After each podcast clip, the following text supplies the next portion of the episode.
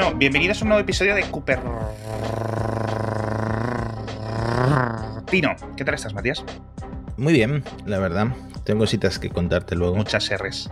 Recuérdame que te cuente cositas. Tío, una cosa, antes de que me las cuentes, ¿sabes lo que molaría mucho? ¿Sabes lo que molaría mucho? Ahora que estamos todos con el Twitter y Elon y tal y cual, no sé qué, que Apple en iMessage pusiera un sistema para mensajes públicos y pudieras ver una lista de los mensajes públicos de toda la gente que sigues. Sería un poco confuso, porque iMessage tiende a ser privado, pero podría ser interesante. No sé. En fin, chorradas. Pensamientos que te vienen en directo. Pensamientos, infundias. ¿Qué es lo que me vas a contar? Venga, vale, te dejo hablar.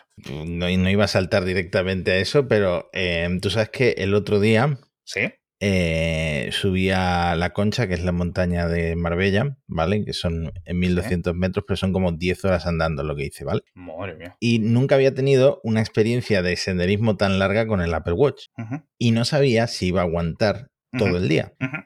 Y efectivamente, aguanta como un campeón. ¿Sí? Creo que volví con un 30% de batería.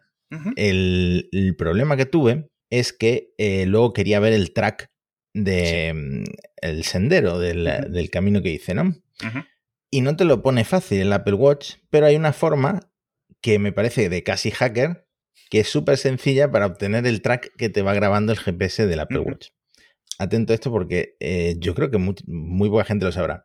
Tú grabas el track con el Apple Watch, no hace falta ni que te descargues Wikilog, ni ninguna aplicación de estas, ni Strava, ¿vale? El Apple Watch, el entreno, que te da pues el mapita en imagen y normalmente lo único que puedes compartir es la imagen, ¿vale? Totalmente inútil, ¿vale?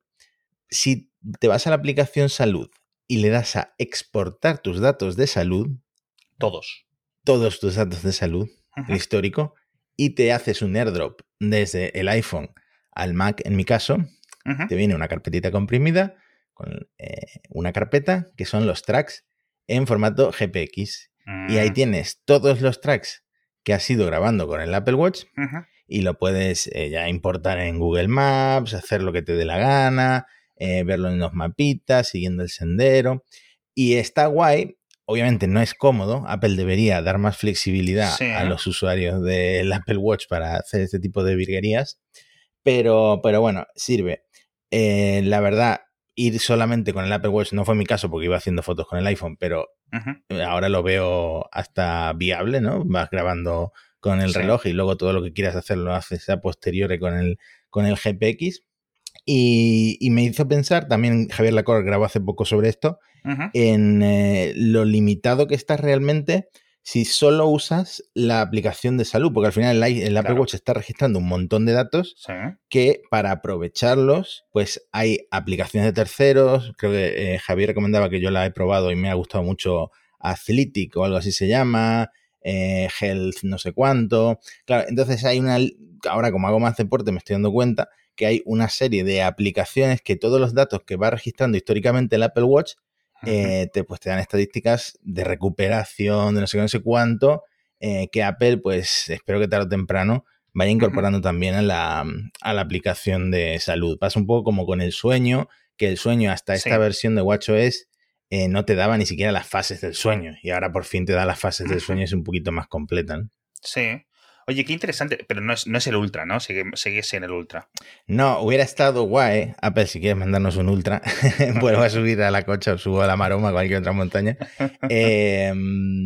Comparar, porque mi suegro iba conmigo y su móvil registró una ruta pues mucho más corta. Yo creo que él registró, no sé, 3 kilómetros menos, una cosa así. Y luego miré bien el track que hizo el Apple Watch. Yo tengo el Series 6. Y era bastante preciso respecto al sendero, pero sí que iba como saltando un poquito, ¿no? Haciendo un zigzag raro. A lo mejor eso fue lo que aumentó al final la distancia. Sí. Yo siempre he pensado que si es muy preciso los GPS, como hemos visto con las dobles antenas del Ultra y de algunos terminales nuevos, etcétera, los movimientos van a ser también mucho más precisos, con lo cual si estás dentro de un sendero pero te mueves mucho de un lado para otro, ¿sabes? Das mucha vuelta, ahora te paras a hablar, ahora no sé qué, pues esas mediciones las acabarán tomando. Creo que pasaba con el Pokémon Go, yo trayéndomelo un poco a mi campo, que la gente, para, ya sabes que necesitas andar, necesitas moverte y la gente lo que tiene son como andadores que simulan el movimiento del móvil en tu pierna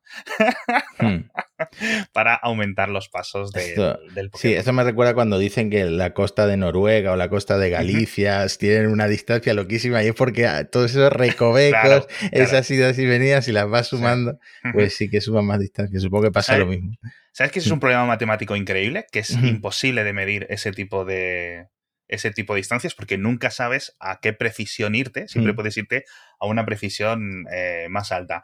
Bueno, me viene muy bien que hables de los mapas, macho, porque estaba yo mirando y resulta que hace 10 años que se fue Scott Forstall de Apple, o que lo echaron precisamente cuando llegó Apple Maps y por la forma en la que llegó Apple Maps. Yo es una de las personas que la gente, muchos de los fanboys de Apple, etcétera, yo creo que no le tienen tanta estima como yo y como un montón de personas que veíamos en él el verdadero sucesor, ¿no? El verdadero Pedro de Steve Jobs, tío.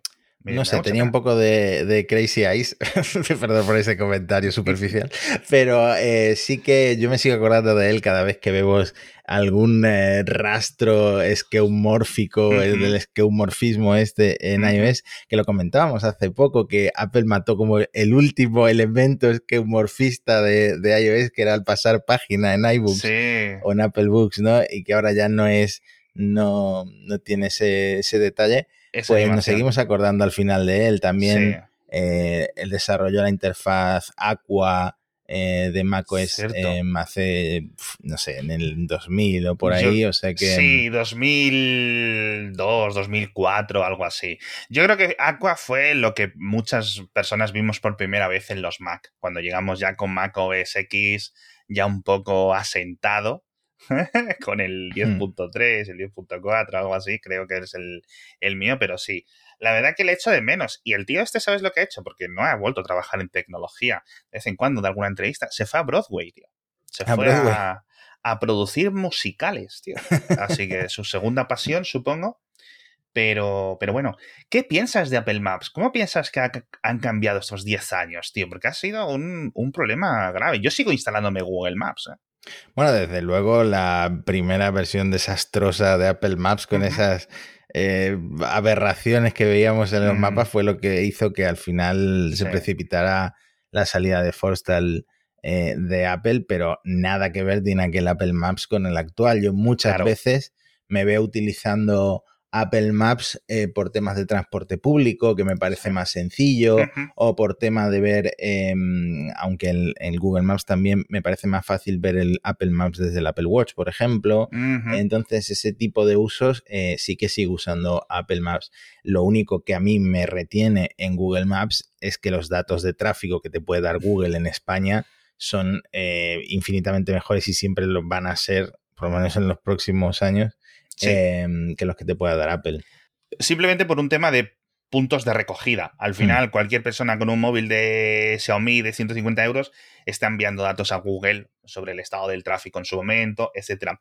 Al final, a mí obviamente me gusta muchísimo Apple Maps. Hay una parte que me gusta especialmente mucho, son los mapas tridimensionales, estos mapas que lo suelo ver en el ordenador incluso de vez en cuando, y la vista a pie de calle. La vista a pie de calle es brutal, la animación, no sé cómo lo hacen, pero es brutal como pasan de una foto a otra así tan fluida, ¿no? Sí, es que es como una película, tú puedes hacer realmente un vídeo como si estuvieras en la calle.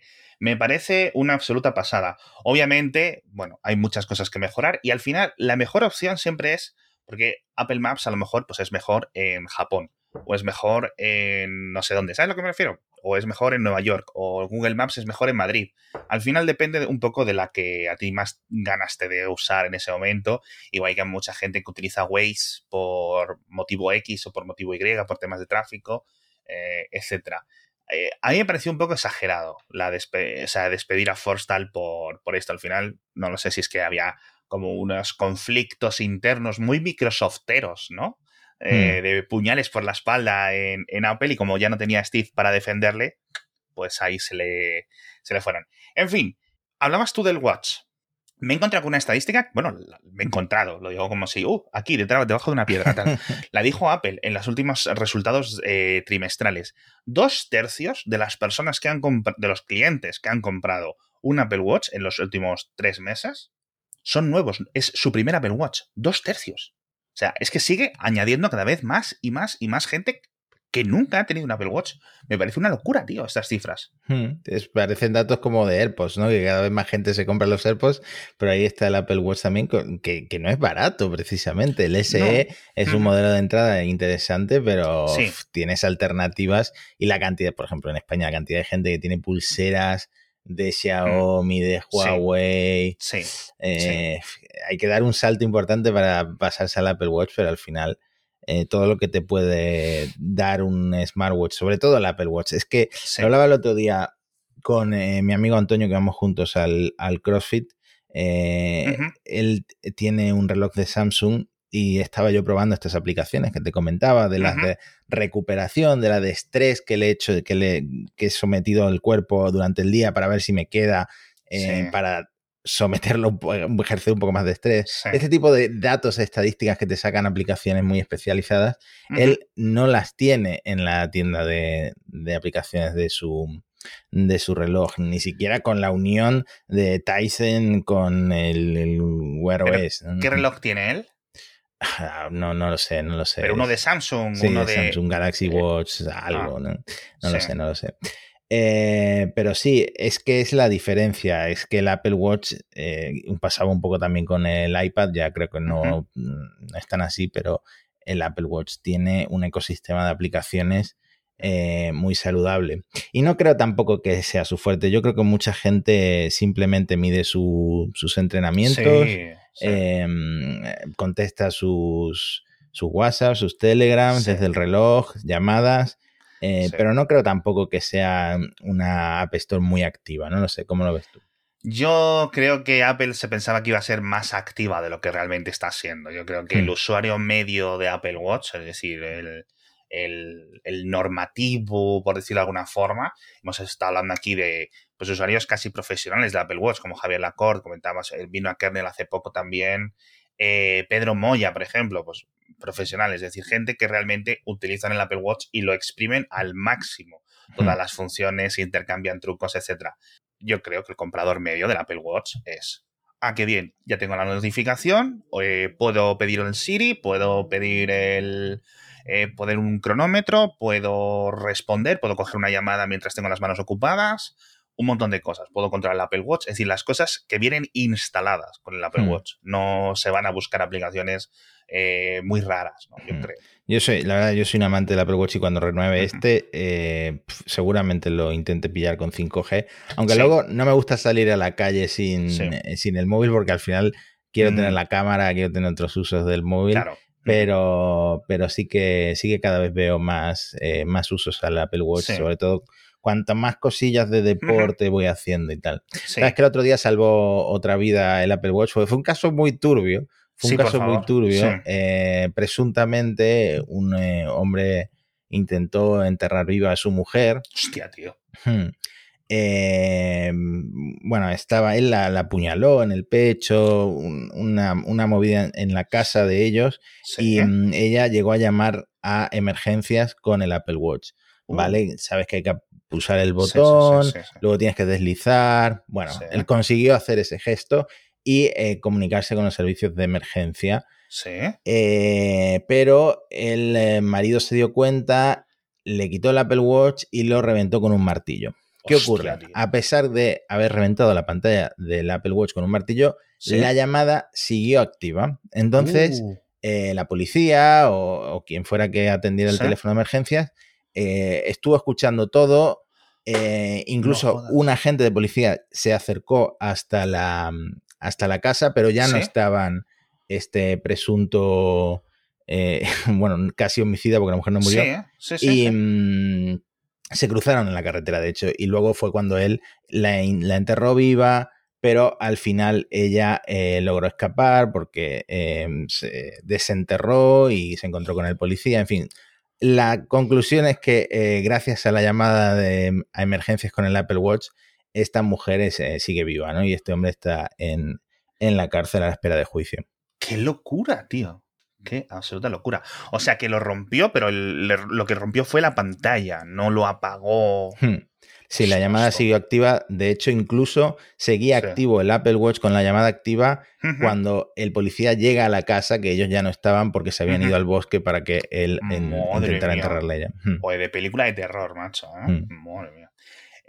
Bueno, por cambiar un poco de tema a unas cosas un poco más ligeras, tenemos que hablar un poco de la Unión Europea, de nuestros amigos de Bruselas y de Apple. No sé si viste, obviamente, hace como 10 días o así aproximadamente, en el Wall Street Journal, creo, hicieron una conferencia y les preguntaron a varios ejecutivos de Apple, oye, el tema del USB-C, ¿al final qué? Y entonces dijeron, no sé si fue Geoff Weah o alguno de estos, dijo, acataremos la ley. Es decir, le preguntan, ¿vais a poner USB-C en los iPhone? Y dicen, acataremos la ley. Creo que fue la respuesta casi literal de lo que dijo. Sí. Obviamente, yo aquí no tendría ningún problema en interpretar, vamos a poner USB-C, obviamente, ¿no? La ley, es decir, es algo obvio. Lo di tan por obvio, no la declaración, sino que una vez enarbolada, y que por otra parte, que yo creo que Apple, con o sin ley, el USB-C hubiera llegado a los iPhone, ¿vale? Sí, de hecho soltó un rollo de que los gobiernos no deberían estar metiéndose en este tipo de normas, pero que si tienen que cumplir, pues acatarán las leyes locales. Eso es. Al final, todo depende un poco de si Apple va a tener que hacer dos modelos de iPhone diferentes, uno para la Unión Europea y otro para afuera, o al menos durante una transición X, que eso puede ocurrir. Es decir, puede ocurrir, igual que los hay con SIM y sin SIM física, puede ocurrir realmente, ¿no? No está fuera de las posibilidades. Lo que no dijeron, obviamente, pues en qué año. Yo imagino que el iPhone 15 del año que viene ya debería de venir. Pero ya es algo que yo creo que es que lo pide a gritos el iPhone, sobre todo los Pro. Otra cosa es que esto podría ser muy bueno porque podría venir solo en los Pro. Yo veo varias cosas. Yo creo que lo más fácil para Apple, y de hecho se filtró que lo estaban probando, sería poner USB-C, aunque sea como en el último iPad, que por lo visto es un Lightning con interfaz USB-C. Sí. Pero bueno, al final lo que estamos buscando es que se reduzca el número de cargadores. No estamos hablando ni de protocolos. Sí. Y eso sería lo más sencillo y lo más lógico, pero también... Y te diría que hemos visto a Apple quitar la bandeja SIM, que yo no me lo esperaba, en Estados Unidos causando muchos problemas. Sí. Te diría que incluso puede que Apple intente ya el año que viene hacer este iPhone sin puerto solo con MagSafe, pero lo veo menos probable. Es que es complicado esto, ¿eh? Yo no lo veo posible. O sea, a mí MagSafe me gusta mucho, a mí MagSafe me fascina, lo utilizo constantemente, etcétera. El imán como función de carga y como función de imán puro, ¿no? Para los accesorios, etcétera. Obviamente, y por eso te decía yo lo del Pro. A lo mejor dicen, ¿quieres el puerto? Cómprate el Pro. Lo quieres sin puerto. Porque realmente lo estaban preguntando en el grupo de Telegram. ¿Cuánta gente utiliza el cable para transferir datos? Estamos hablando mucho, hay transferencia de datos, que el USB-C a través de 3.0, 3.1, 3.2 del protocolo USB o Thunderbolt 3, Thunderbolt 4, tiene mucha velocidad más que USB 2.0 de hace 20 años o cuando sea USB 2.0.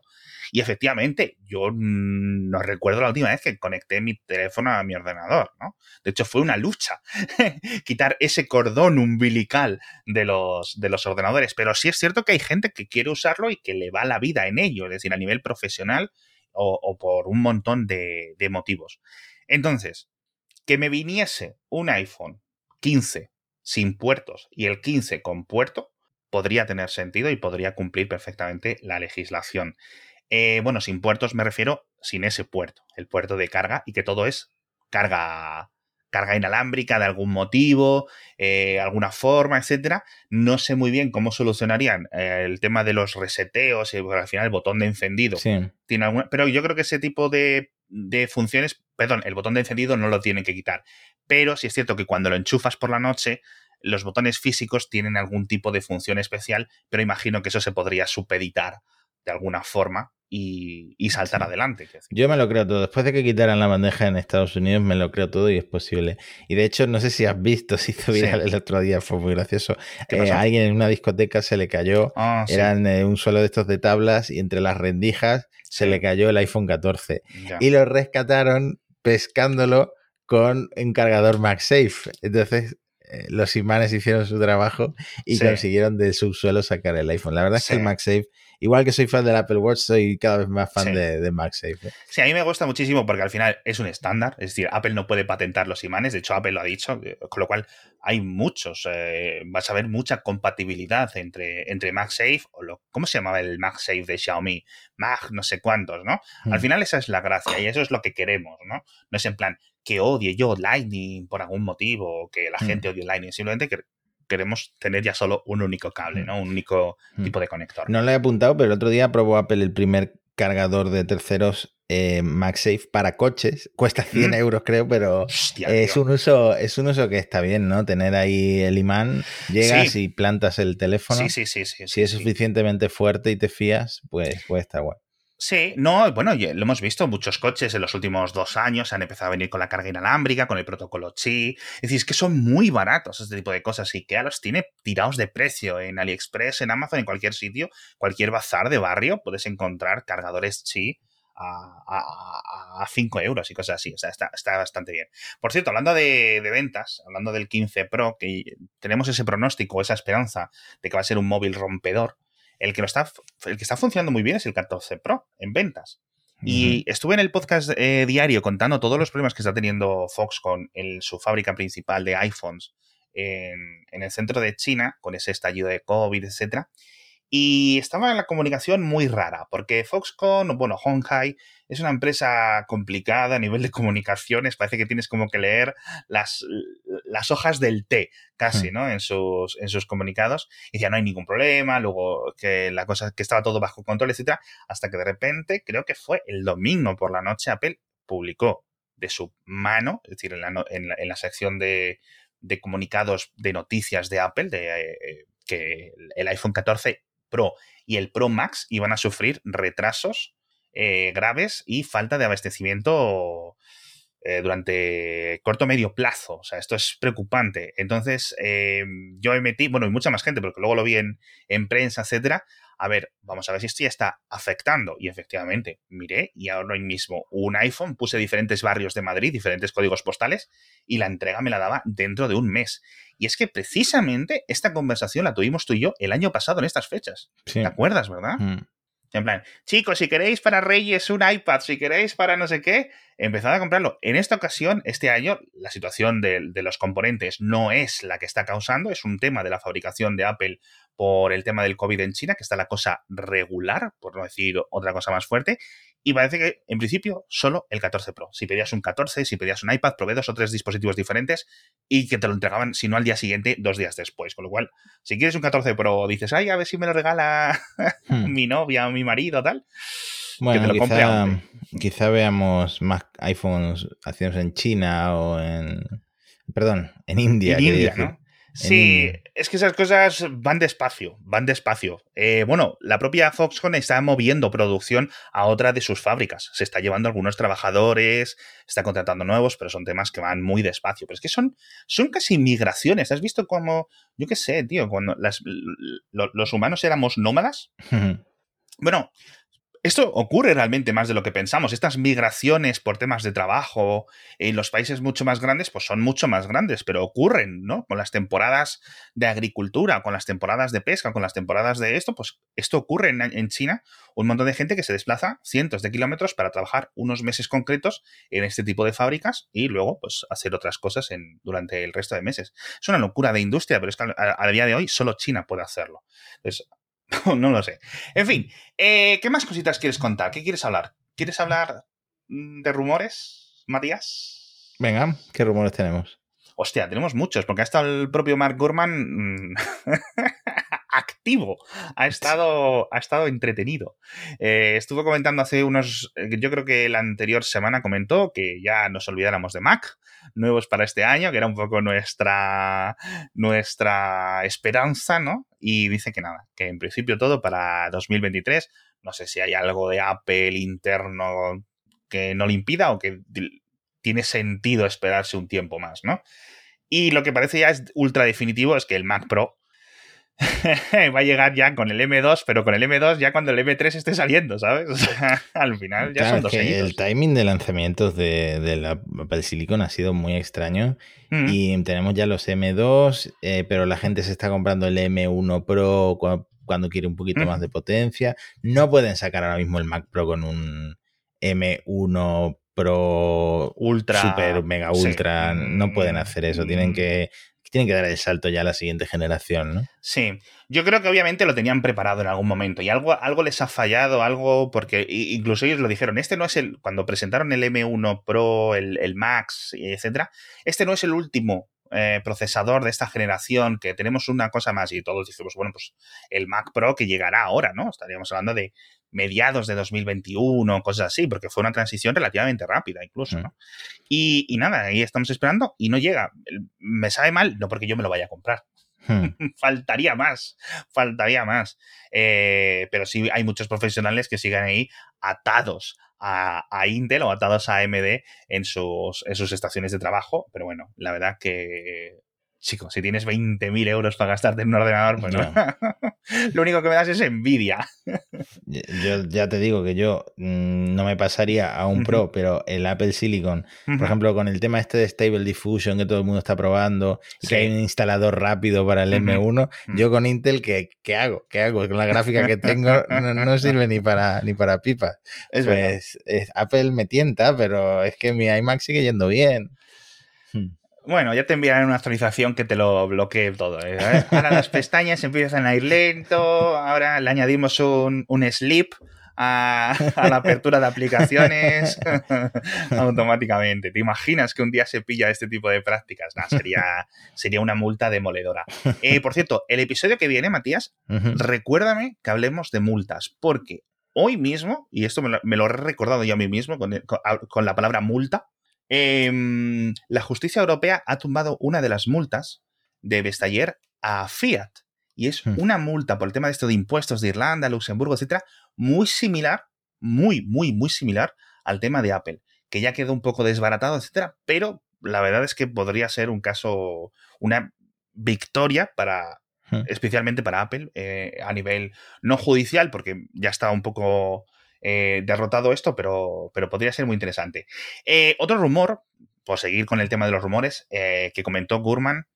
¿Lo comentó Gurman esto? No, The Information. El iPad de 16 pulgadas, un iPad Pro de 16 pulgadas para el año que viene. Esto lo llevas diciendo tú, que hace falta un iPad del tamaño de un iMac Pro. Sí. Bueno, tú, claro, es que en tu casa tienes ilustradoras, tienes tal y cual...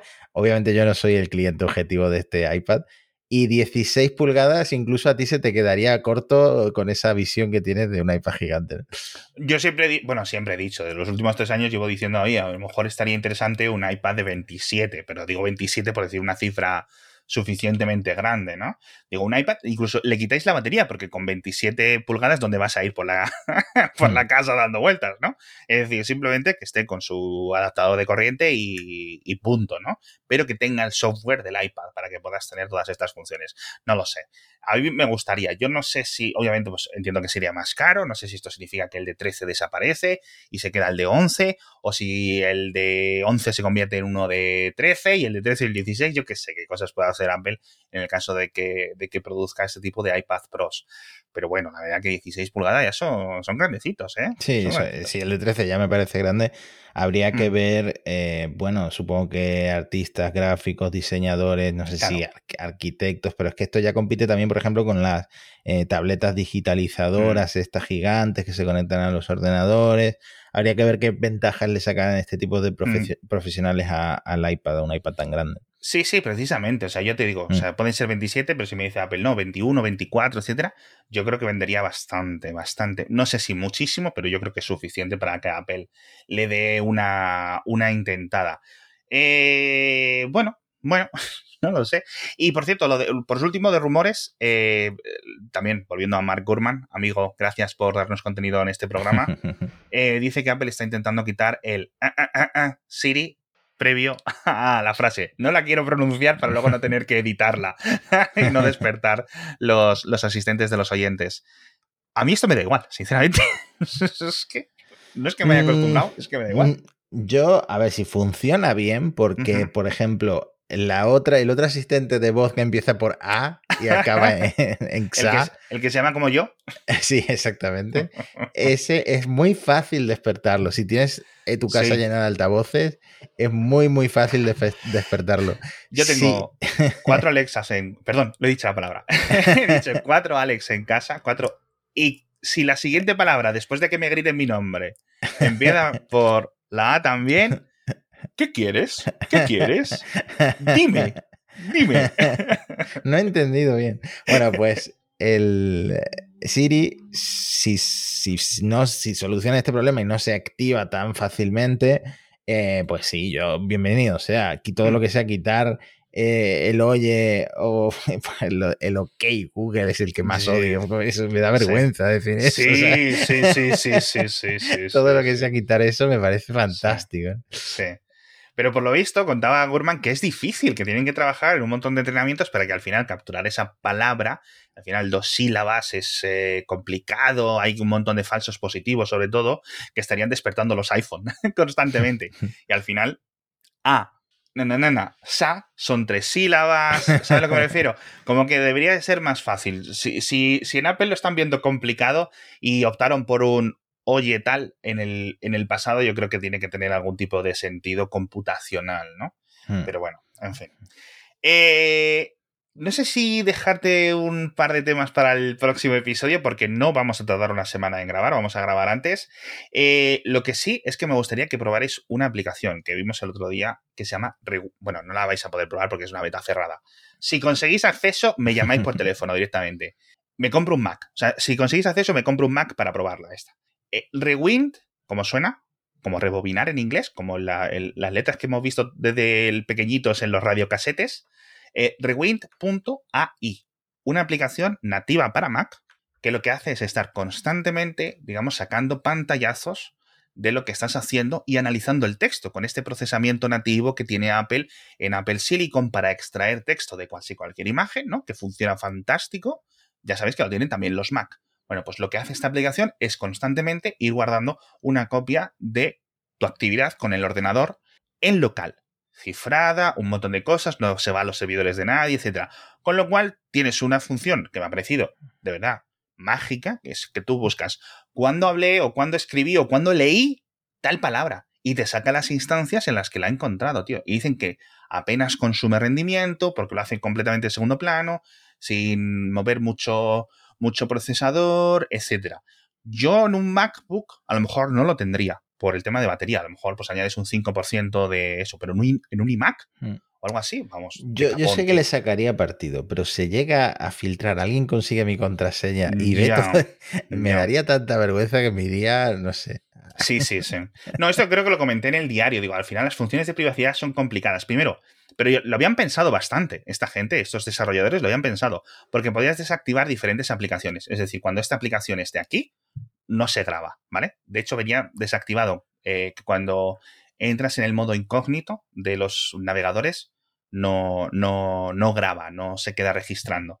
Y por otra parte, que te roben el portátil, por ejemplo. Te roban el portátil y tienen ahí tu rewind o tu historial y eso es una locura porque te pueden ver poniendo las contraseñas, te pueden...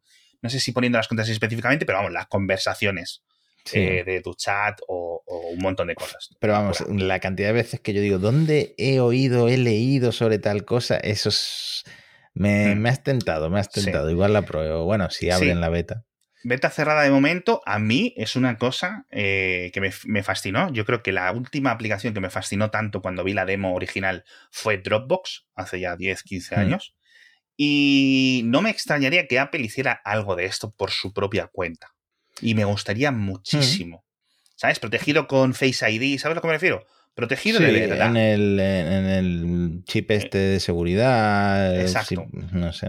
Con algún modo de autenticación extra para poder mirarlo, etcétera. Esto sería, la verdad, que algo fantástico. ¿Sabes lo que no me extrañaría tampoco? Que Microsoft comprara esta empresa. E intentaran mantenerlo obviamente en Mac, porque ya sabéis que Microsoft al final pues hace software para un montón de sistemas operativos, no es como en el año 99, y a lo mejor lo pudieran imitar en Windows, pero la verdad que yo lo usaría muchísimo. ¿Sabes lo que uso mucho? El historial del navegador. me ha dado por usar, perdón, el historial del navegador, no, el buscador del historial. Para esas cosas de dónde he leído, no sé qué, como todo lo que hago casi es en el navegador web, de verdad, funciona de lujo. Funciona de lujo para recordar un montón de cosas que no... Y que lo he empezado a usar como hace 3 meses y cada vez me doy cuenta más de que tiro de ello en vez de volver a intentar buscarlo en Google o algo así, digo. Bueno, mientras Rewind no la compre ni Mark Zuckerberg ni Amazon... ¡Hostia! Que son complicadas a nivel de privacidad. Sí. Bueno, pero vamos, la idea está ahí fuera y yo no dudaría en que salieran clones, ¿vale? O sea que, bueno, a lo mejor podrían estar incluso mejor hechos. En fin, echadle un vistazo. Ya sabéis que todo lo que hemos comentado Matías y yo en este episodio va a estar en las notas del episodio. Si queréis ver algo más, el caso macabro este del Apple Watch, etcétera, o volver a ver los musicales producidos por Scott Forstall en Broadway, o de todo. Incluso vamos a poner el enlace al tweet de Matías donde comentaba esto de los mapas y su ruta por la Concha en Málaga. Que llevo 30 minutos pensando en el chiste. Muchísimas gracias a todos y nos vemos la semana que viene. Hasta pronto. Hasta la próxima.